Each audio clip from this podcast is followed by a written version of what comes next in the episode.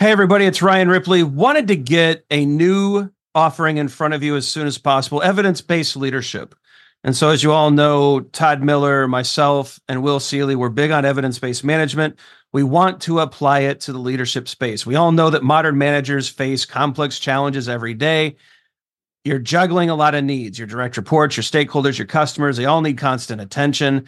What we want to do is help you manage that. We want you to use information and data to make good decisions around all of these areas so that we're delivering the right thing at the right time for the right customer.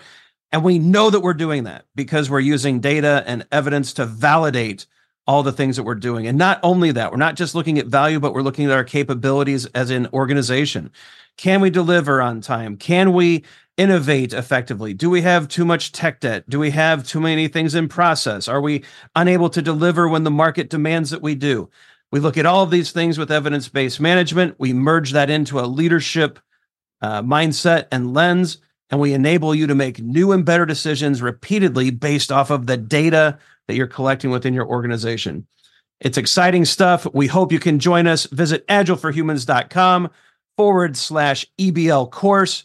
Join us in one of these offerings. We think you're going to love it. Hope you can join us. Use Agile for Humans, the number four to take another 15% off of this course. And uh, we can't wait to see you there. Processes and tools dominate today's Agile discussions, but we are devoted to the individuals and interactions that make it work. From the beginner to the veteran practitioner, we have something for you. Welcome to Agile for Humans.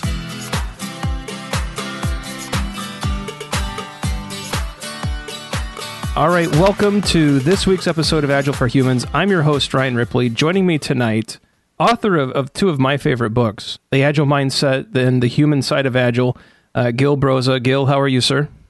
I'm doing well. Thank you so much for having me here. Hey, I'm excited to have you back on the show. Listeners may remember that last year at the Path to Agility conference, we got a chance to sit down and talk for about 10 minutes. I think you were you were keynoting that year and I think you had a very busy schedule, but we you were able to fit us in and, and really appreciated that. It led to a lot of interesting conversation on Twitter about um, fostering an agile mindset, impediments to that mindset, you know, how to make the changes that lead to that mindset. And I think the listeners really like that. Um, this time around, uh, you actually teed up a topic that, uh, you know, it's. Uh, so some behind the scenes real quick so the agile for humans listeners may have heard in the last episode where we talked a little bit about the slack channel so if you've been a guest on Agile for Humans, you get invited to a Slack channel, and then we have discussions around topics and ideas. And we were batting around some some thoughts on Agile in context. And then you had reached out and said, "Hey, this is something that I'm passionate about, something that I'm working on." So, Gil, when it comes to making Agile work in your reality, you know, where where are your thoughts going on this? Because I think, um, you know, I think this is right along. This is very congruent with the Agile mindset, the human side of Agile you know, looking at context and then helping people make that work in their reality. You know, where where are you where are you advancing your work? So what if I review my um, my work, uh, which has been in the coaching, consulting, facilitation domain for the past, well, I don't know, 13 years. Uh, what's common to every gig I've had, every client I've worked with, is uh, really helping them make Agile work for them. Uh, I mean, all everyone I know admits that every client is unique, and every client thinks of themselves as unique. Every organization is in fact unique, so we cannot give them the same solution. Um, now, as coaches, we don't actually give them a solution. We let them, uh, we help them and guide them in figuring out a solution of their own. But, but again, the solution will never be the same as somebody else's. Uh, even within the same organization, you will have different teams, different groups, different departments working differently, and that's okay. So, what I want to um, to do really you know for for everyone is is help them make that journey you know easy and and more successful simply more successful.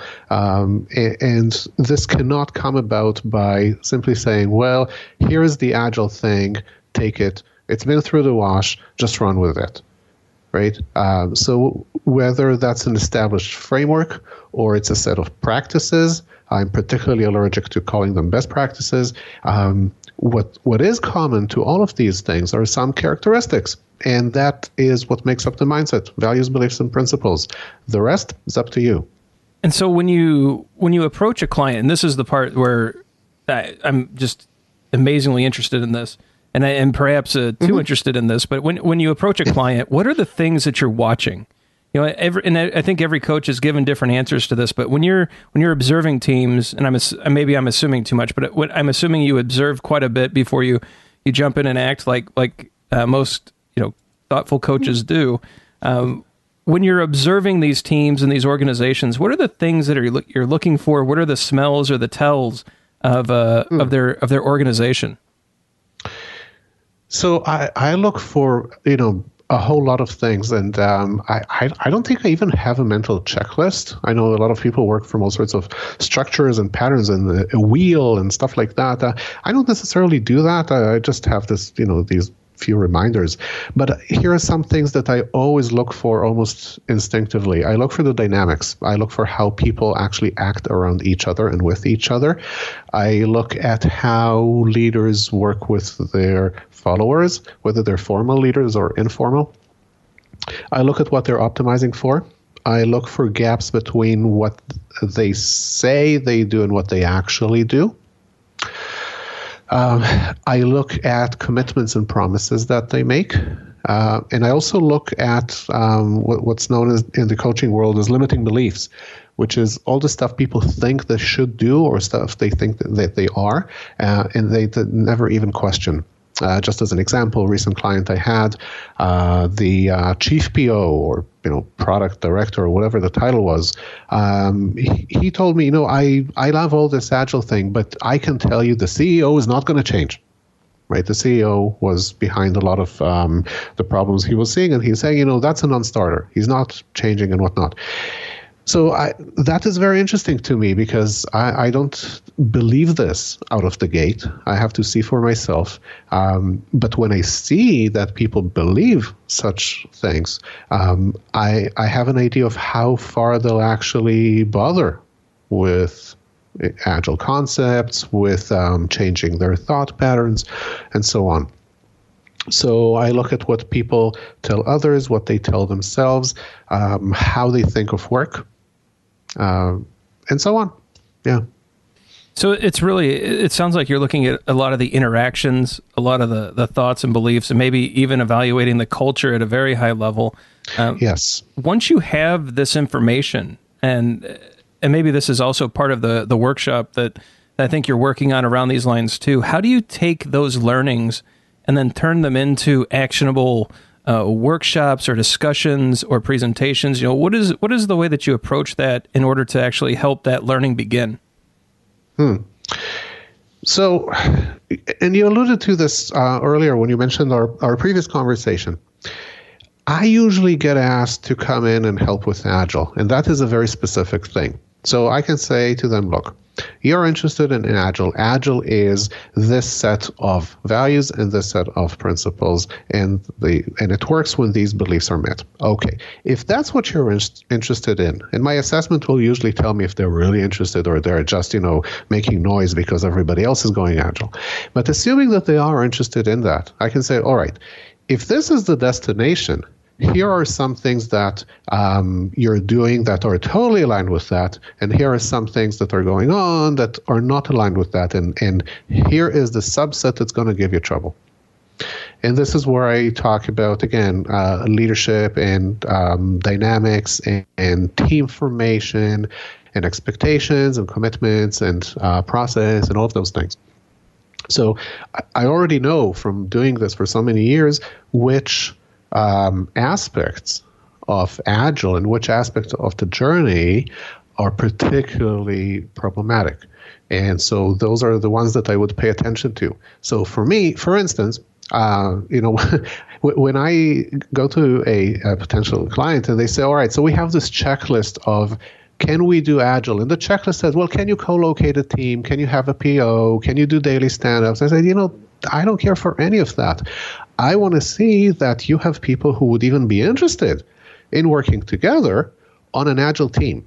not just being kind of lumped together in a so-called team that's under a shared boss, but really an, an agile team, people who who do actually hold each other mutually accountable and do succeed together and make a lot of the decisions they otherwise wouldn't be making.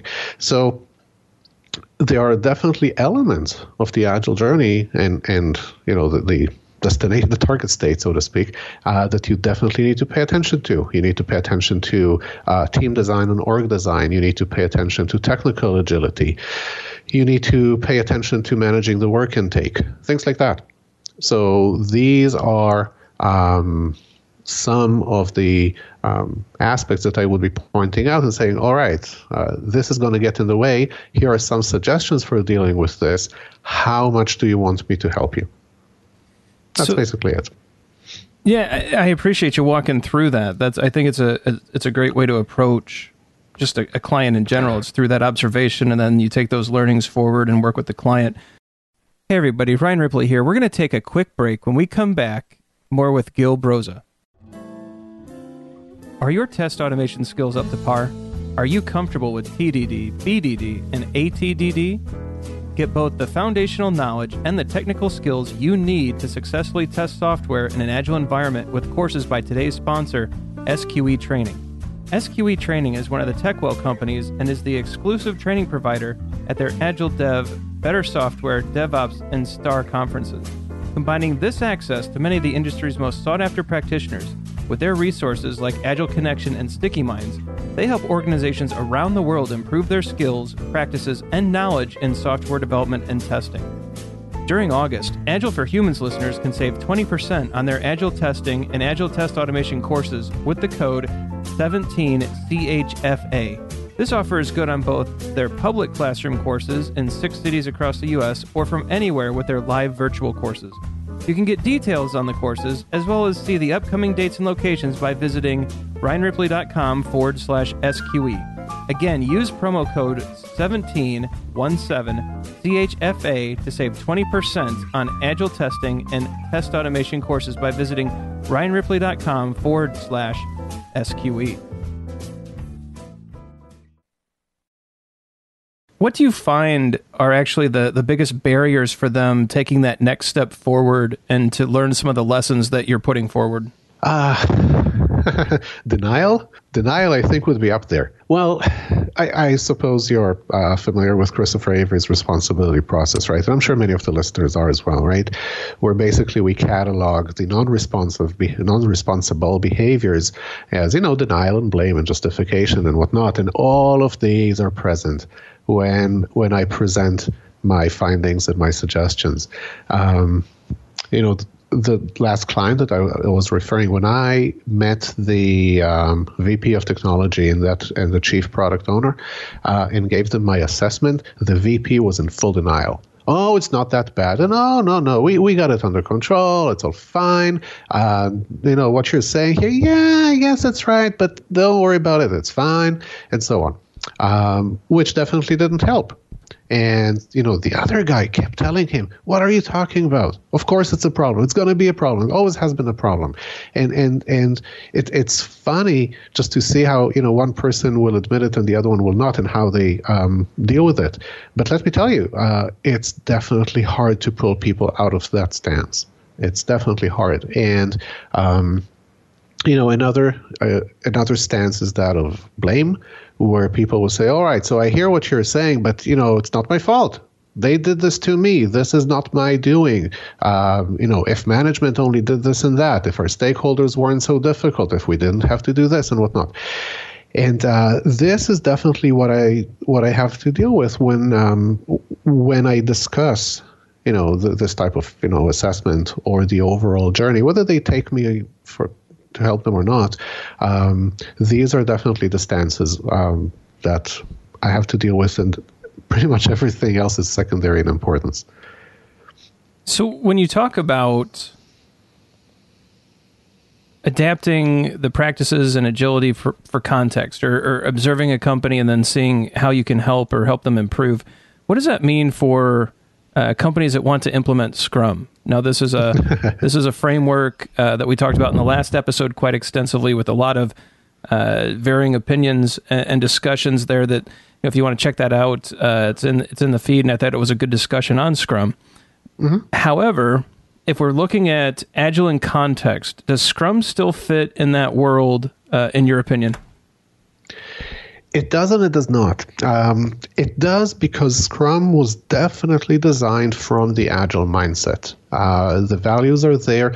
Most of the principles are there. Scrum is silent on some of them, uh, but it's definitely you know based on the agile mindset and congruent with it.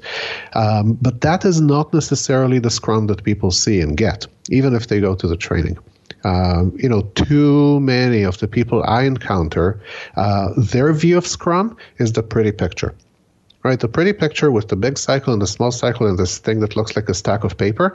Um, you know, basically the backlog. Uh, you know, if, if you were to communicate Scrum by basically saying what the artifacts are and the roles are and, and whatnot, uh, this is a very flat perspective. And this will not work without context. I have a team right now where, you know, we, we, we had the retrospective, and um, one guy mustered the courage to say, you know what, I really don't like the daily stand up. And somehow the conversation continued, and he said, you know, I just don't see why we're doing this. And, and I asked the guys, okay, so why are you doing this? And nobody had a good answer. And until somebody said, well, you know, I thought we had to, right? Because back when our team lead was here, well, that's what we did. And, and well, she's no longer there. Um, I said, well, what if you didn't do the stand up? What would happen? Right. So this, this started a, a coaching snowball. But the thing is, they were under the assumption that they had to do certain things. And I'm not of the opinion that you have to do anything everything is a choice. Um, you might have to do something if management forces it on you, but that's already a different anti pattern. It's not coachable at the team level. So, context means that I might start you off with a daily stand up because generally it's better than having nothing. Uh, and it's a really good coordination mechanism. And when facilitated well, has the nice side effect of doing team building. Um, but if I see that it's degenerating into a useless status meeting, if I see that it's boring, which it often is, uh, if I see that you know people drag themselves into that meeting but they don't really want to participate, and I see that they get the coordination anyway, like that team I was describing then you know what? Customize it away.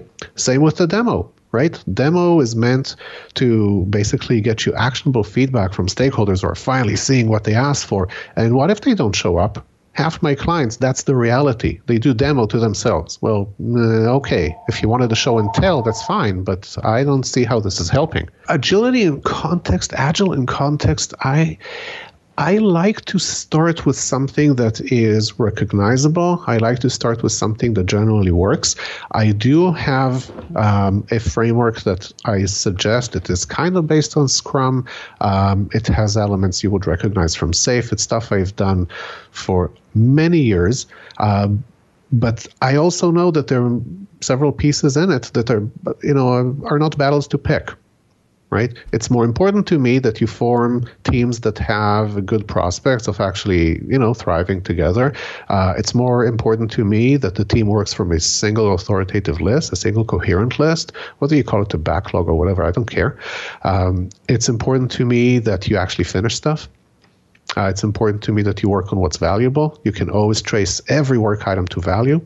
So Scrum gives you all of that, but you don't have to have Scrum in order to get that. So that that's definitely a, a viewpoint that was expressed last week in, in various forms, and I and I think it's one that uh, a lot of people carry forward is that they take you know bits and pieces from from other practices with the goal of trying to get companies to deliver, and I think that's it's an interesting take on on, on coaching teams, especially if you're if you're framework agnostic. So I mm-hmm. you know I tend to lean towards Scrum, and that um, you know some people are very uh, allergic to that that kind of thinking, but you know, I, I, I like the idea of, agile in context. Now, I I tend to believe that Scrum can fit a lot of context and help people at least um, learn where some of their their gaps are.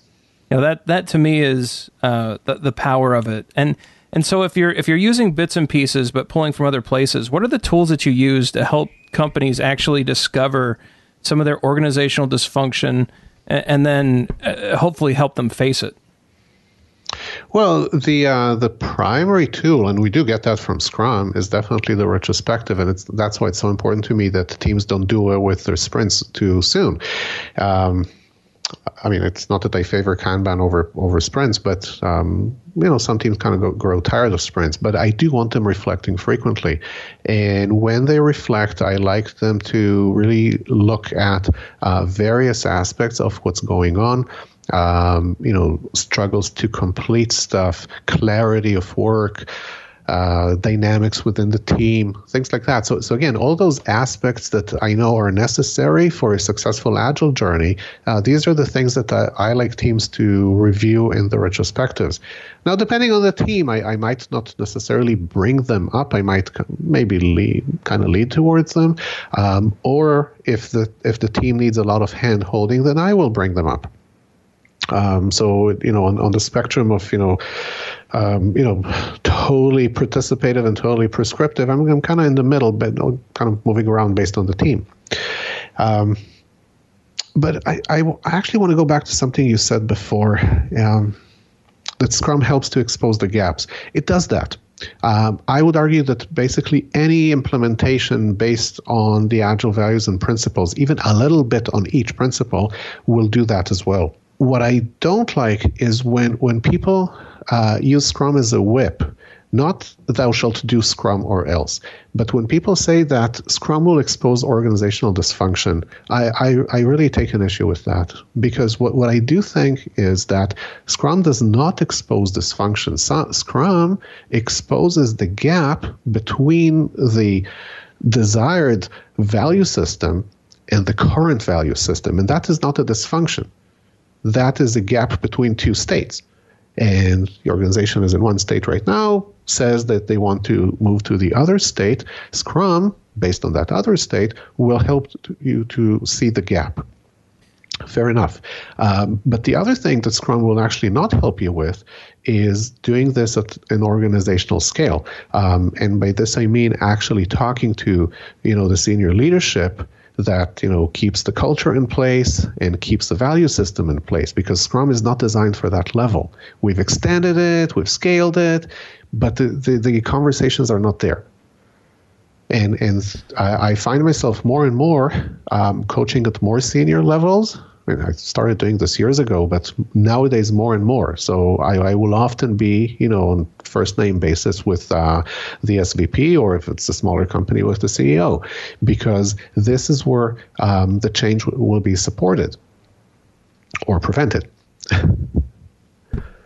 right. So doesn't Scrum though provide uh, the inputs for those conversations? What I mean is you know, wh- whether it's dysfunction, impediments, or or a gap between desired states, uh, to have a discussion with with that executive level, which uh, which I'm also very familiar with. Don't mm-hmm. we have to walk in with quite a bit of evidence, uh, which Scrum is actually pretty good at providing?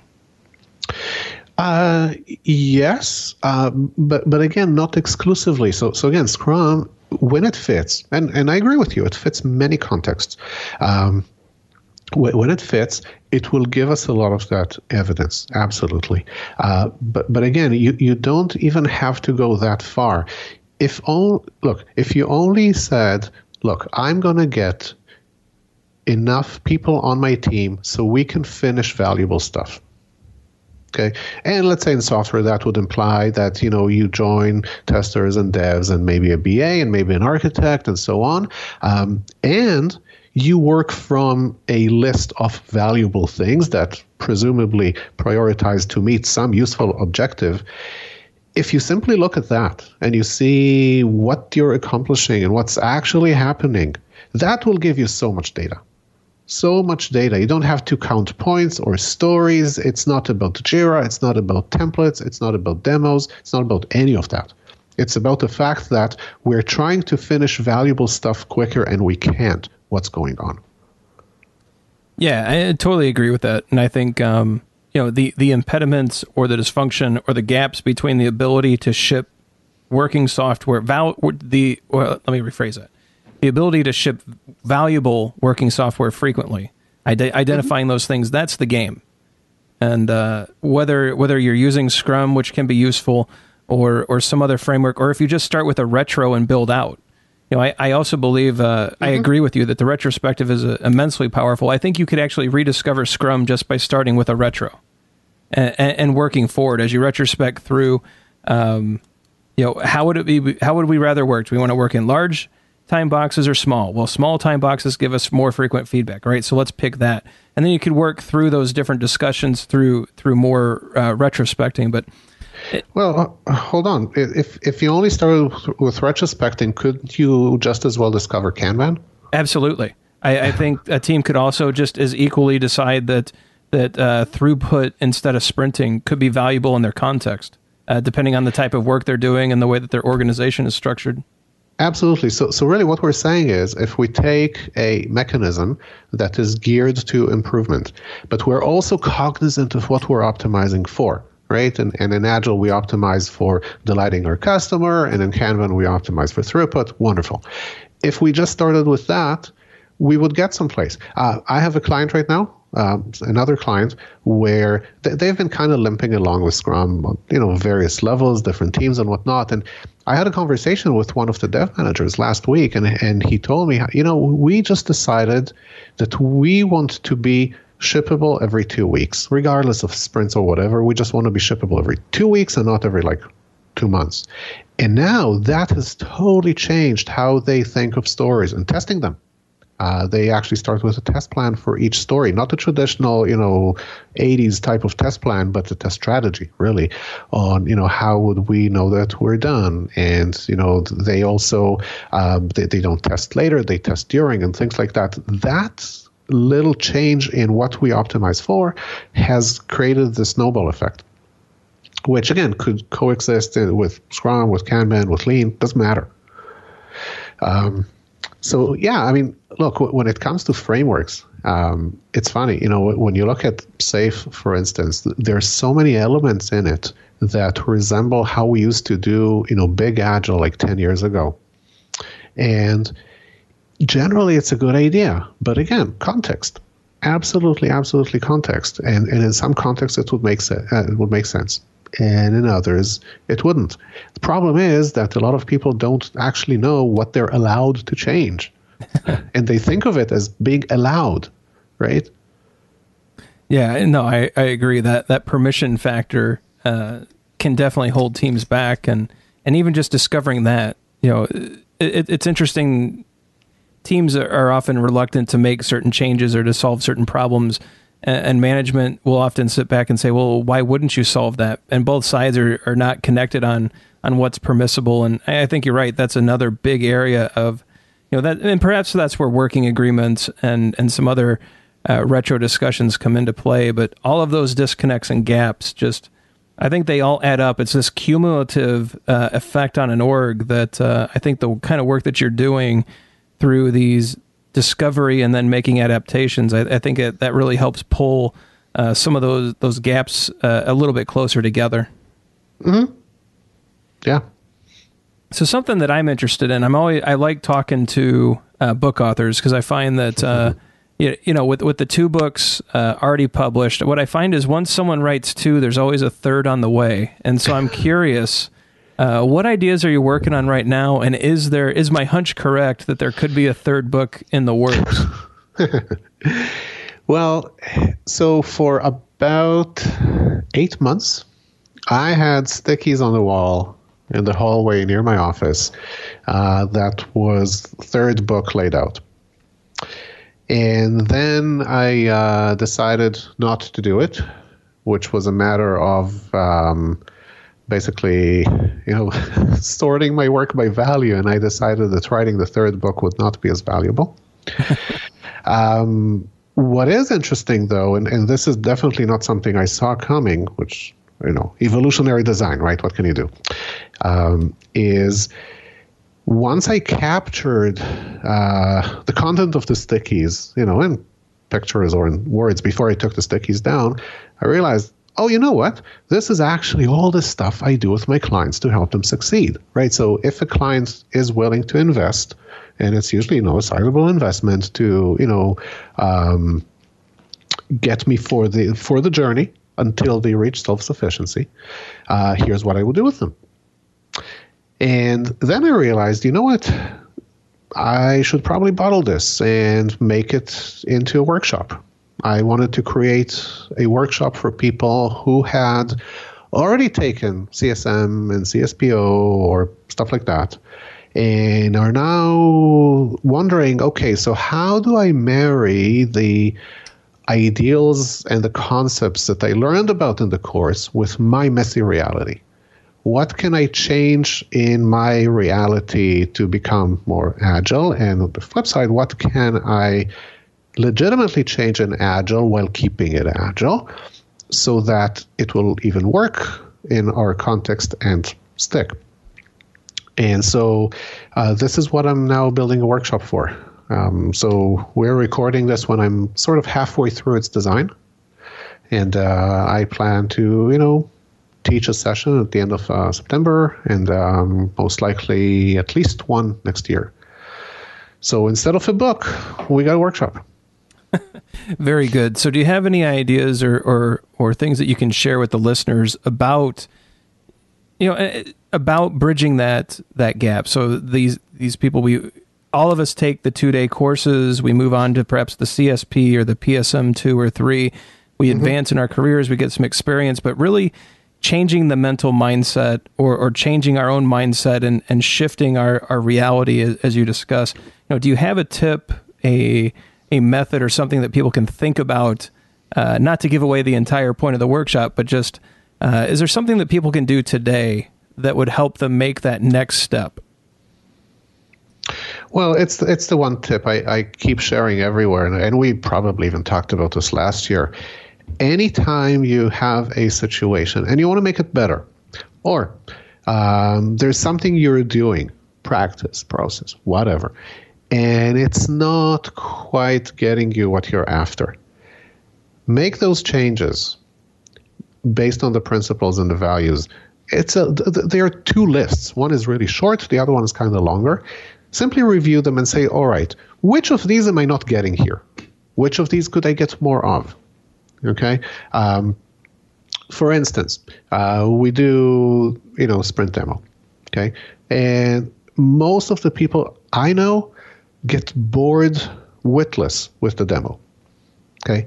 Um, so they might be getting some feedback from some stakeholder, but it's usually not worth the one hour of everybody in there together.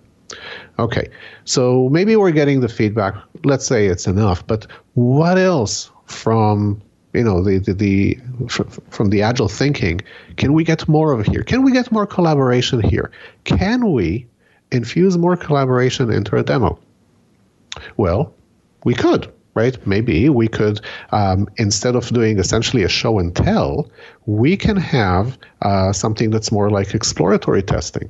Right, so um, you know, uh, people kind of demo to themselves, while the stakeholders kind of demo to themselves, while um, while the team um, engages them in conversation. Maybe that would be useful. I don't know. Uh, maybe we find ourselves working in sprints, but the sprints feel like overhead well, maybe there are some things about the sprints that we can change, and some things that uh, can simply go away. Right? Uh, this is a lot of how uh, No Estimates was born. Right? So always fall back on the principles.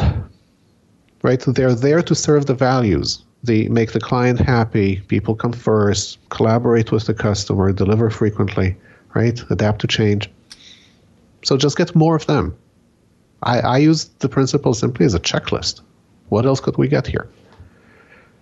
Yeah, I, I, think that's a wonderful tip, and I, I, really appreciate you sharing that with the listeners. I think it's it's one that I, I frequently use. I've discussed in past episodes, kind of a journaling exercise, and I and I try to do that uh, with the the manifesto. And if I'm working in a Scrum environment, the Scrum guide kind of at my side as I, I think about the day, the struggles, the challenges, and then how I can infuse uh, the values, principles, and framework back into what I'm doing. And I find that that just it, it helps keep those things front of mind. And, and I think it helps us deepen our understanding. You know, the, the Agile Manifesto is deceptively simple, right? Mm-hmm. Uh, mm-hmm. Four principles, 12 values. But as you really think about the implications of living those values and applying those principles to your work, you find that these are incredibly deep statements that can have very profound impacts on the way that you even do like, like a sprint review, as you were talking about. And so I think that's, again, a really great tip for the listeners and appreciate you sharing that. And I think it's actually a good place for us to, to leave off on this talk. Uh, just such a great, powerful uh, tip for the listeners that, that, they can actually make actionable today. And so, again, thank you for that. Mm-hmm. Now, this part of the show, uh, now you're a veteran of the show, so I think from last time we did this too. Anything that you would like to plug, this is your opportunity to get uh, your contact information, uh, upcoming workshops, talks, anything that you're offering in front of the listeners so that they can continue the conversation, check out what you're up to.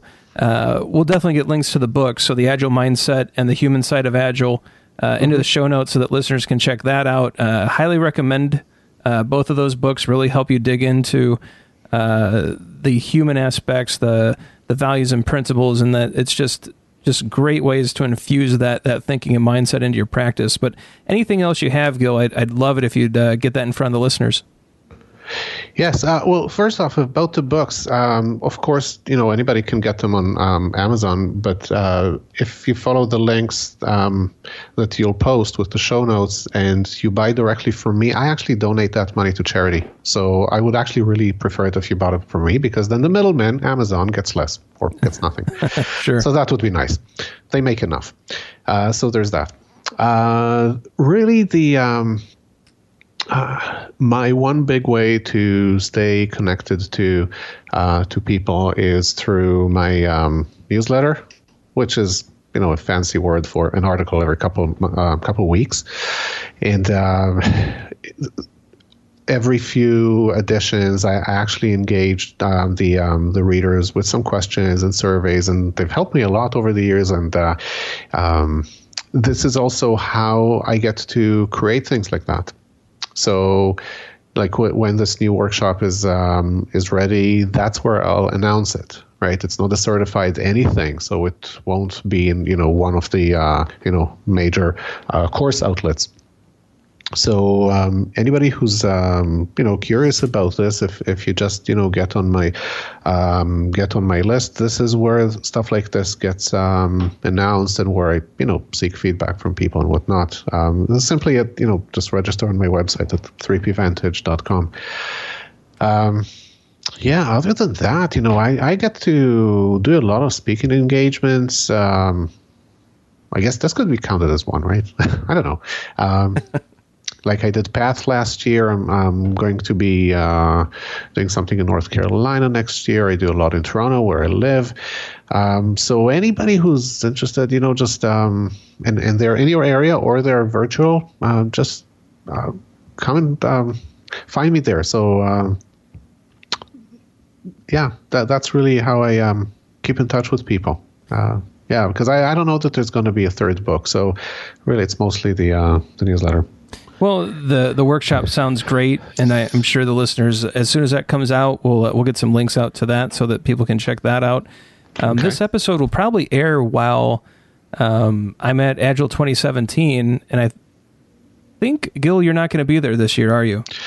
No, I decided not to not to go this year. Yep, yep. Sometimes it's good to take a little break from uh, from the conferences, and uh, totally you know understand how that. Gone? How how long? Uh, my first one was 2004. Um, and I, I, actually, you know, went on my own dime, but I, I had this experience report published there, and, and it was chosen as the best one out of six. So, so that gave me free admission. Um, this was my first Agile conference. The following year, it got, um, you know, it merged with the other conference, and and that's how we got that big, the big one, right? Which is now 2,500 people. Um, so I've gone basically every year since then, with one exception. Excellent. Well, yeah. you're definitely then you've earned a break, but uh, we will miss you there, and uh, and hope to see you at future ones. Cool. Okay. So, as for me, the, your host, Ryan Ripley, again, I'll be at Agile 2017. So, if you're listening to this while you're there, come and find me, say hello. Uh, would love to connect about the show and anything we've talked about and, and hear your thoughts. Uh, those are definitely appreciated. Also, want to just say thank you to the listener out there, all of you who are sharing the show. the The download numbers have dramatically increased. We've actually seen a massive bump uh, month over month. Uh, that means you are all sharing the show with with friends and clients, and cannot thank you enough for that.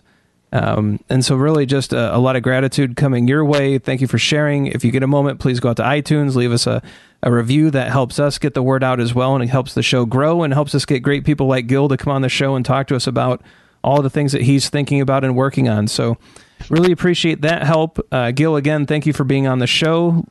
Thank you so much. Listeners, thank you for being out there. And uh, this is Ryan Ripley saying, have a great night.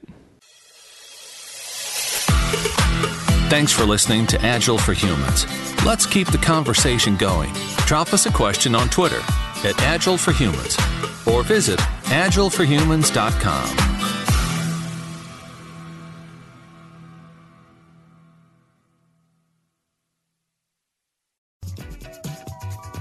Hey, it's Ryan. If you're enjoying this show and want to take a deeper dive into Scrum with me and Todd, check out agileforhumans.com forward slash training.